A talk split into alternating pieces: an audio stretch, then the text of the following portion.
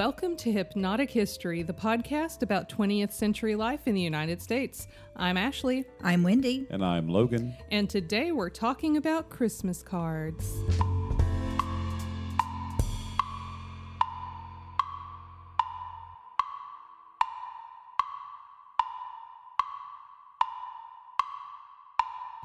It should be no surprise to anybody who knows anything about Christmas that the habit of sending Christmas cards dates back to the Victorians. Everything Christmas. It's always the Victorians. I wouldn't be surprised if somebody said Rudolph the Red-Nosed Reindeer, written by Queen Victoria. we don't know. I'm sure somebody knows, and they're going to correct me. Um, but Christmas cards were not the first holiday cards to be sent out. Uh, they were in part inspired by a card for another holiday. Can you all think of another holiday where we give people cards? Valentine's Day? Exactly. Bingo. You're the winner. I was going to go with Arbor Day. another popular Victorian card giving holiday that definitely existed at the time. Uh, Valentines were one uh, predecessor to the Christmas card, another was illustrated note paper. Uh, so it was just what sounds like it's note paper. You can write letters on it, but it has illustrations on the top. Um, so it just looks pretty. Both of which were being commercially printed early in the 19th century. In fact, some of the decorations and early images of Christmas cards appear to have been copied from earlier Valentines. Oh, cool. Yeah. It is widely accepted that the first Christmas card, though, was sent in 1843. An Old English custom involved writing holiday cards to friends, and for a while, even after Christmas cards became common, the term Christmas card referred to these letters. So even before there were Christmas cards, there were Christmas cards that were just these letters. According to Ace Collins, author of Stories Behind the Great Traditions of Christmas, in Victorian England it was considered impolite not to answer mail. So, during 1843, during the Christmas season, this became a problem for Sir Henry Cole, who was quite the mover and shaker and had a lot of friends and acquaintances who were all taking advantage of the expansion of the British postal system and the penny post, where you could send out holiday letters, well, any sort of letter, but for them, holiday letters, for the cost of a one penny stamp. Seems economically unsustainable. A penny then, I think, held more power than now, but I'm I still understand it as quite a bargain. Yeah. These poor letter carriers just crushed under the strain of like All the holiday letters. Letters just Yes. all stacking up. Uh, ironically, even though Sir Cole was himself being bombarded with Christmas letters, in part because it was tradition, but in part because of the penny post, he was one of the people that helped set up the penny post. Oh, well, He did it to himself. yeah. Cole had no time to reply to everyone, so he came up with an idea. He had his friend, artist J.C. Horsley, draw a triptych that depicted a family at a holiday table, bookended by drawings of people helping the poor. Cole then had this printed on 1,000 pieces of five and one eighths by three and a quarter inch cardboard. Oh, wow. A thousand Christmas cards. He was really confident. Yeah. he had a lot of friends. I was going to say, I don't know a thousand people. Each card, by the way, was hand colored. So they were printed lithographically, which was using uh, like a metal plate. And I don't know the other details of lithographs, um, but they could print the main drawing, but the color was done by hand on a thousand cards. Oh my goodness. And I they were know. probably paid half a penny for three hours work. Probably. Each card said, To blank, a Merry Christmas and a Happy New Year to you. This allowed Cole to speed up his correspondence by only needing to write each person's name in the blank. That's neat. And thus, the Christmas card was born. Hmm.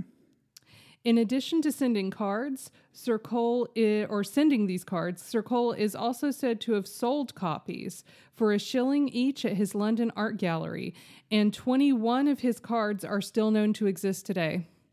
Oh, wow. So there are 21 copies of that original Christmas card. In the years that immediately followed his card, there were several prominent families who copied it, but it took a few decades for Christmas cards to really take off. So it wasn't like he did this, everybody said, That's great. Uh, we're all going to do it too. Really, it took a few decades, and hmm. there are several reasons for that. But first, let's talk about the content of these vi- early Victorian Christmas cards because they're kind of weird. the early cards were sometimes a little strange to us with modern eyes. And if you are on social media a lot, especially platforms that share pictures, you've probably noticed that sharing these bizarre Victorian era cards has become popular online the last few years. Have you all seen those online? Oh yeah. Mhm. I think so. Yes. A lot of lobsters for Christmas. Yeah. really. Uh, here are some other examples. One Victorian card features a picture of a dead robin with the words, May yours be a joyful Christmas. Oh, that's Okay. It's art. I guess.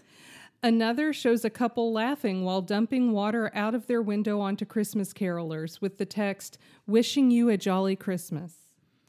Uh, Okay. I think nothing brings you together better than than doing stuff like that. On another card, an army of black ants goes to war with an army of red ants, and the message compliments of the season is printed on a little flag that one of the ants is carrying. okay. That what is going on? I going kind of want to recreate these now for, for my Christmas card. was it a matter that like these were the only stock photographs they could get? Like There are actually a few reasons why this happened. Uh, and I think the biggest thing that you need to understand is that we are not Victorians. So imagery that has a meaning to them uh, is not the same as imagery that has a meaning to us. Um, so they would have gleaned meaning from some of these cards in a way that we don't. Uh, additionally, we're very familiar with Christmas cards and what they look like and sort of the iconography of Christmas. But according to Penn Restad, who authored Christmas in America, in the 19th century, the iconography of Christmas had not been fully developed as it is now. So they were sort of starting, well, they really were starting Christmas cards from scratch. So, what does that look like visually? Not necessarily what it looks like now. Hmm. Hallmark archivist Samantha Bradbeer further explains sentiments and designs that may have seemed unusual today were often considered signs of good fortune, while others poked fun at superstition. So here's an example. John Grossman, who authored Christmas Curiosities Old, Dark, and Forgotten Christmas, uh, says that robins were considered sacred. So the depiction of a dead one on a Christmas card was, quote, bound to elicit Victorian sympathy and may reference common stories of poor children freezing to death at Christmas. So that's just one example. That's not what I want to think about at Christmas, though. too late. you got to think about others. I, you know, I wonder if that was a common, uh, common thought and a common theme of Christmas because Sir Cole's Christmas card had images of people helping the poor. So that may have been, Okay. and you know, even today we think charitably around Christmas time, right? Yeah. but we don't put like the uh, symbol of a dead child Ah, that- we're not going to No. do anything. We're not going to do anything drastic. cards. that might get like people might be like, "Hey, loved your Christmas card. Please take us off your list." Yeah.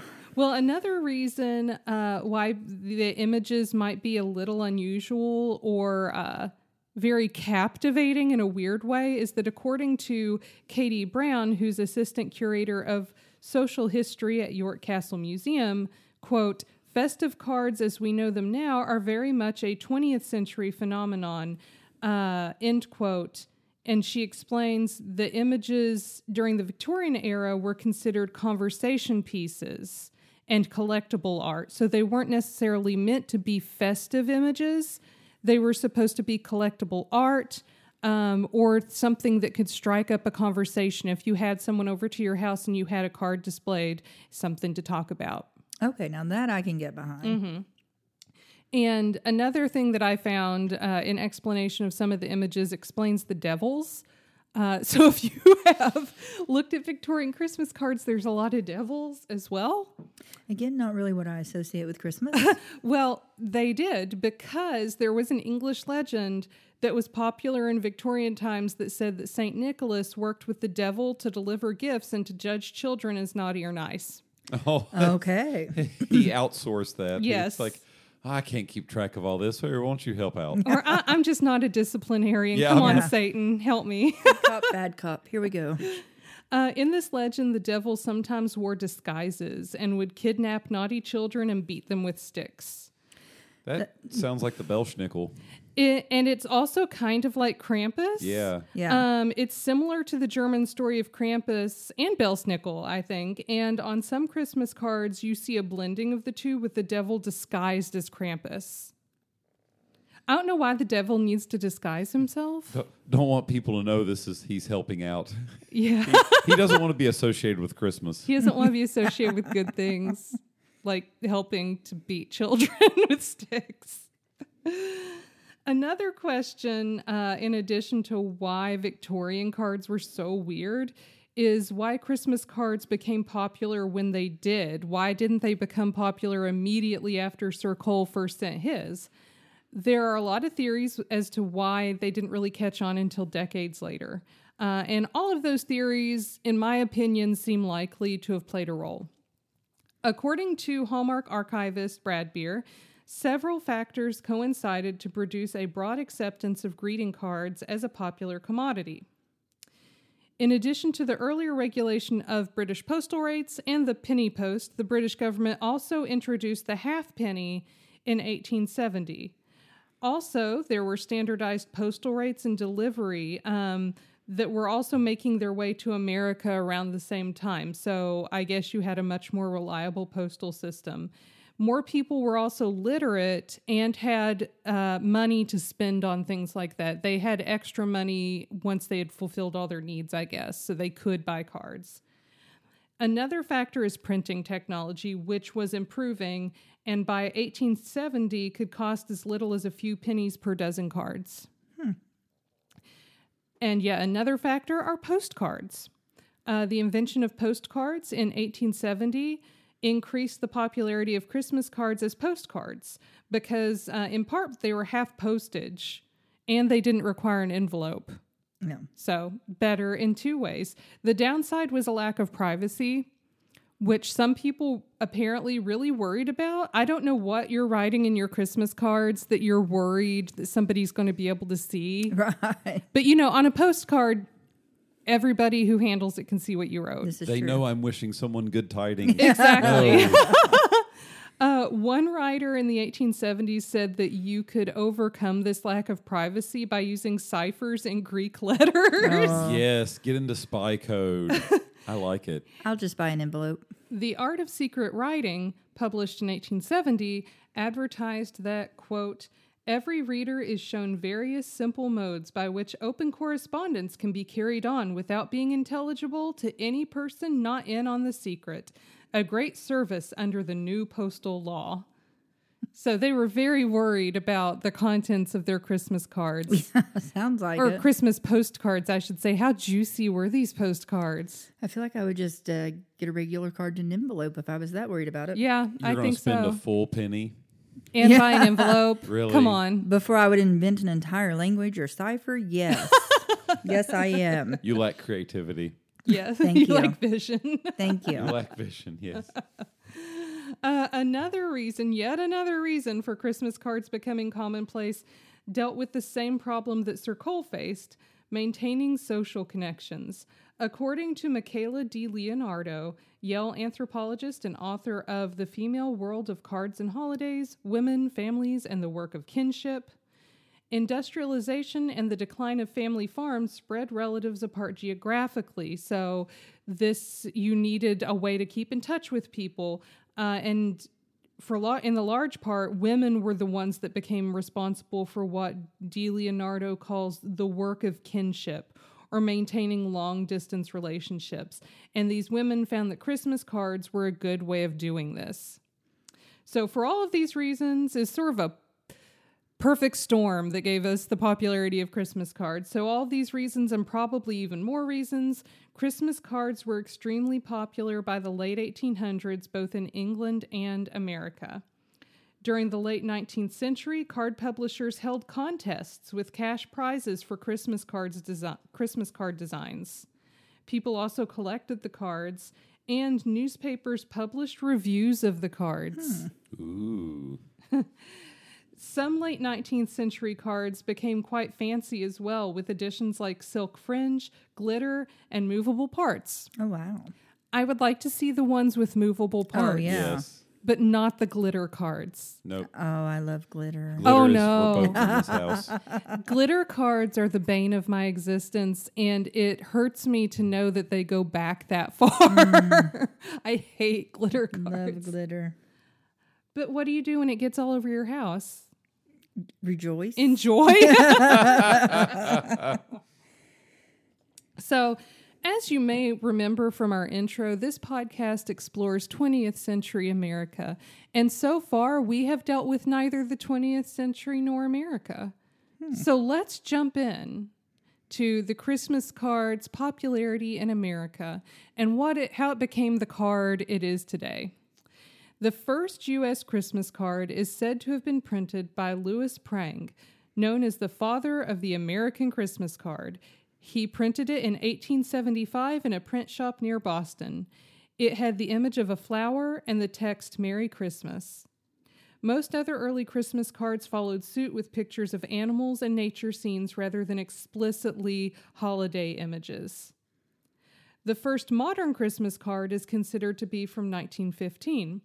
Is a four by and modern in terms of um, it's about the size of a typical Christmas card and it folds, which was a new thing. Like it, it folds over.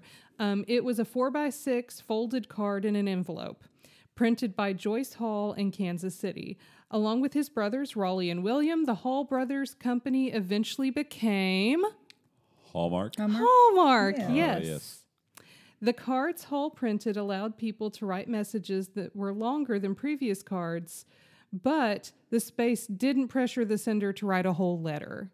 So being able to fold it closed and then you open it and it's blank or maybe just has a little message does give you more room than other Christmas cards had to write stuff, but it wasn't enough room to, you know, feel like, oh gosh, I've got to write a lot in here. By the late 1920s, around 40 factories employing over 5,000 people were producing Christmas cards in the United States. But not everyone was on board. Isn't that the way? Hmm. With everything we talk about, Christmas there's always cards somebody. were the undoing of our nation. basically. in 1928, Samuel Grafton wrote in the North American Review that people buying Christmas cards were, quote, behaving like sheep. Ah. For falling for advertising that made, quote, you think yourself a feverish yellow cur if you do not invest each December in $7 worth of assorted glue and ink and paper. So, you sheep sending Yes. Christmas cards. Th- This has got to be a classic example of like uh, hating somebody for doing something that they enjoy. Like, Yeah. Yeah, that's true. uh, but most other people were pretty on board. In 1930, the New York Public Library had an exhibition of Christmas cards. I would like to see that. Oh yeah, me it too. would be kind of neat. All the dead robins. Frank Weitenkampf, the library's curator of prints, wrote These little produ- products of occasional graphic art can be enjoyed both as personal expressions in art and technique and as happy solutions of the problem of pictorial emphasis of good wishes. that is definitely an art review Definitely yes. of Christmas cards. In 1931, the American Journal of Nursing wrote Everyone has within her life and experience certain things which represent her to her friends. The card is a sketch from life of an expression of these experiences, characteristics, or interest in another's Christmas remembrance that makes the latter a joy to receive. I like that. The article also mentions homemade cards. Uh, they aren't really for homemade cards. They caution the reader an artist friend whose Christmas cards are always an especial delight finds that no sooner are the cards for one Christmas in the mail than she is haunted by fears for the next. As someone who makes her own Christmas cards, I can tell you this is exactly true. Oh yeah, I No can see that. No sooner do I send out my Christmas cards than I'm thinking, what are we going to do next Yeah, year? how are you going to top that? Yes, because the Skidmores send out a really badly photoshopped card every year. um, that I do myself. The first few years, we had our friend Dwayne, who uh, is a graphic artist, do them, and they were great. Brilliant. Uh, but I hated bothering him all the time to do these, so I decided during the pandemic to start doing them myself. And so this might be the mm, third or fourth year I've been doing them.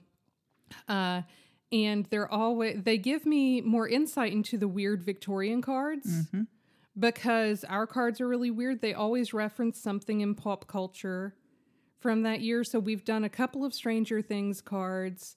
We did Tiger King. Uh, this year we did the Barbie movie. Game of Thrones. Game of Thrones, none of which are Christmassy at all. Um, so I number one, I agree with this nursing uh, journal that which was a nursing journal talking about Christmas cards. It's a little weird. That just hit me. Um, but I agree with this nursing journal that making your own cards is a delight to others, but no sooner have you sent it out than you think of your, you know, what you're going to do next year. Uh, but also, I understand the weird Victorian cards because my cards are also not Christmassy Yeah. and very bizarre. Tw- 20, 30 years from now, people are going to see those and be like, what was going on? Imagine a hundred years from now or a hundred and fifty years from now. No clue. No clue. People will be sharing them on whatever social media exists, going, Mm-hmm. wow, these people were weird.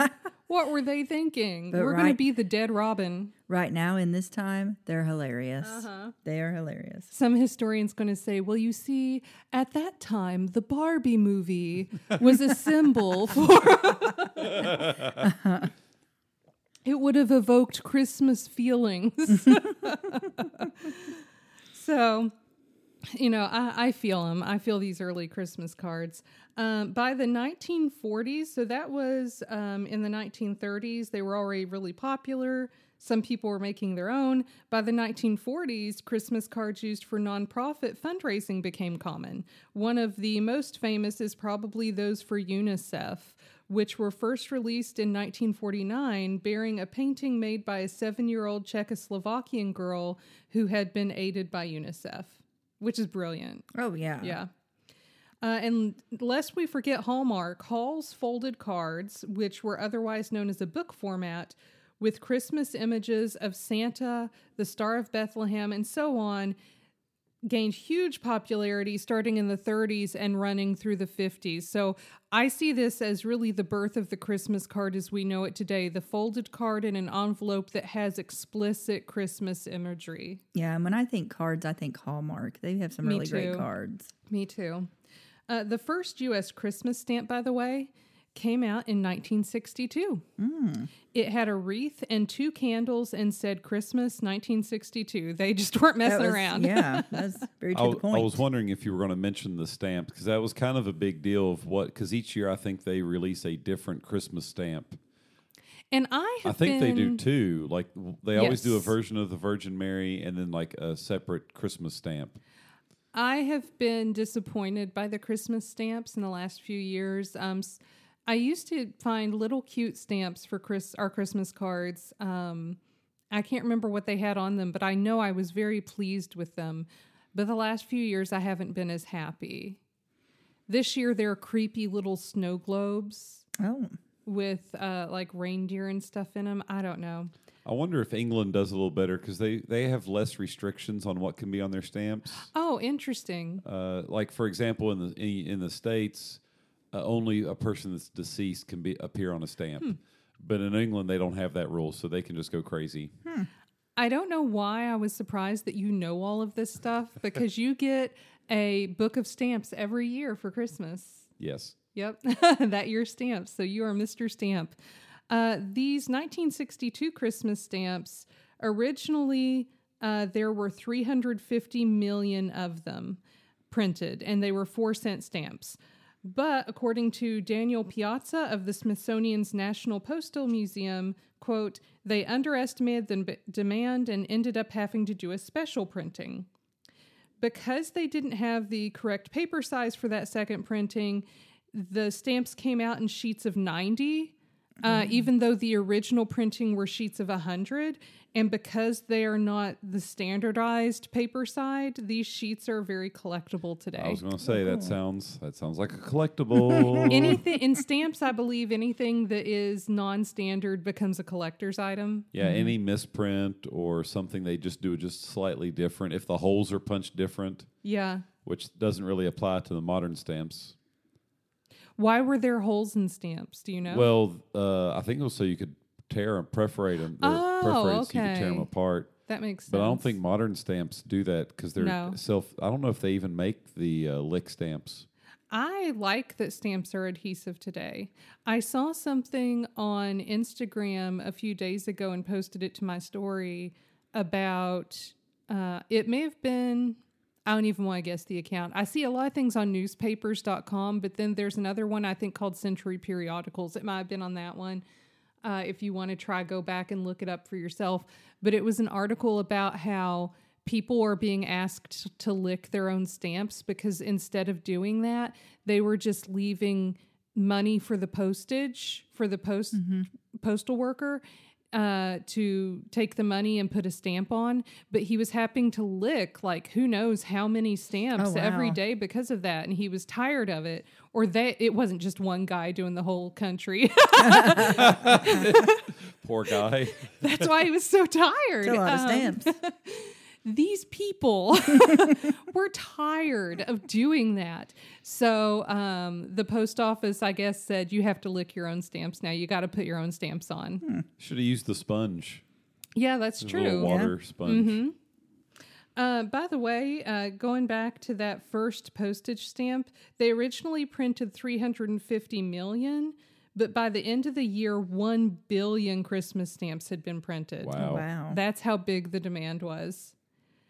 If you are wondering about the most popular Christmas card, the most popular Christmas card of all time was printed in 1977 by Hallmark, and it is still part of their collection, having sold 34 million copies.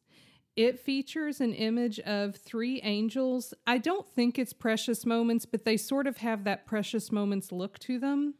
Two of them are praying, and one of them is looking up, and it says, God bless you, keep you, and love you at Christmas time and always. Oh, Okay, the I most think popular Christmas card I think I've seen that.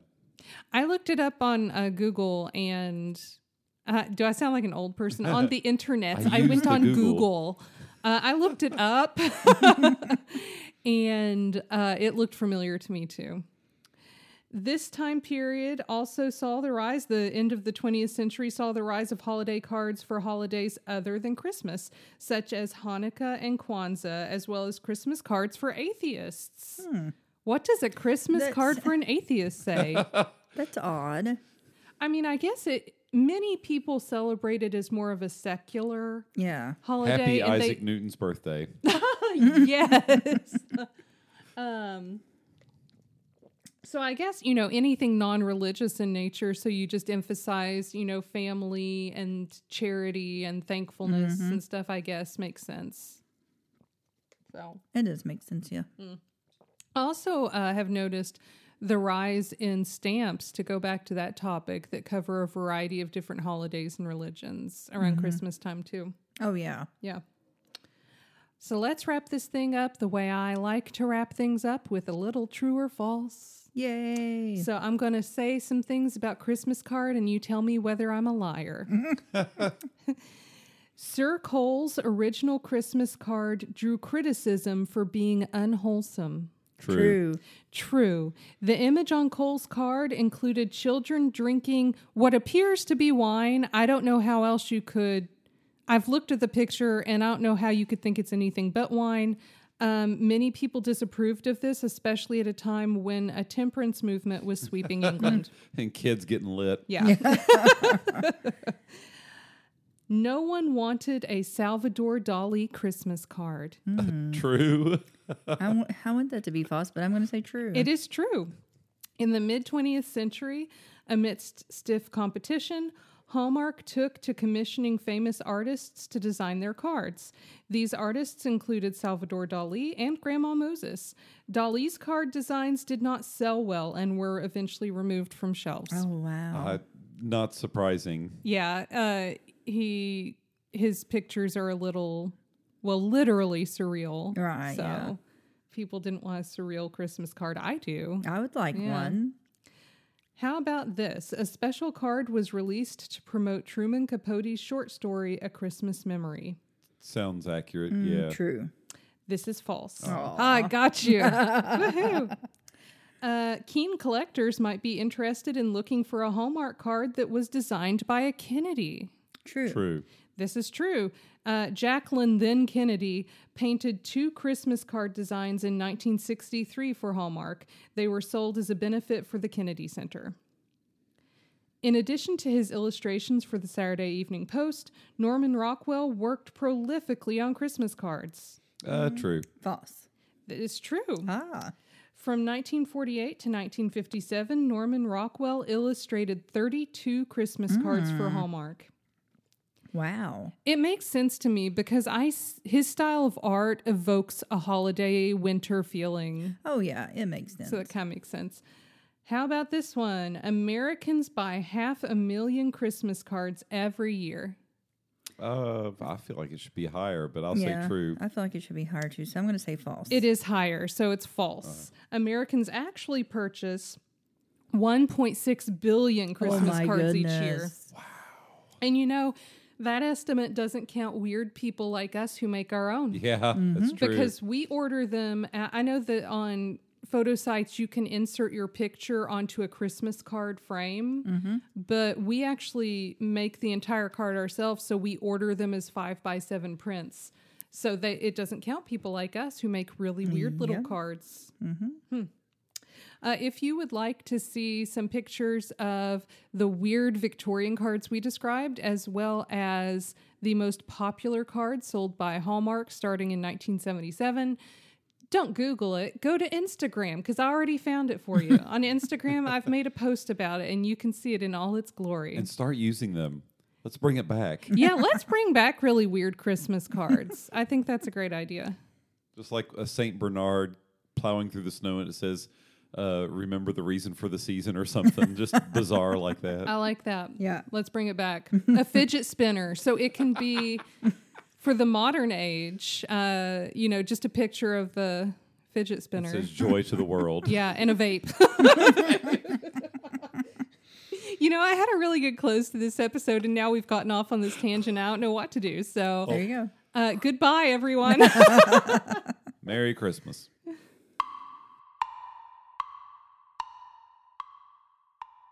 Well, that's all for us today. Thank you for listening. Please help us grow by giving us a five star rating on your listening platform and follow us on Instagram by searching for hypnotic.history or by clicking the link in the episode description. Until next time, listeners, peace and love.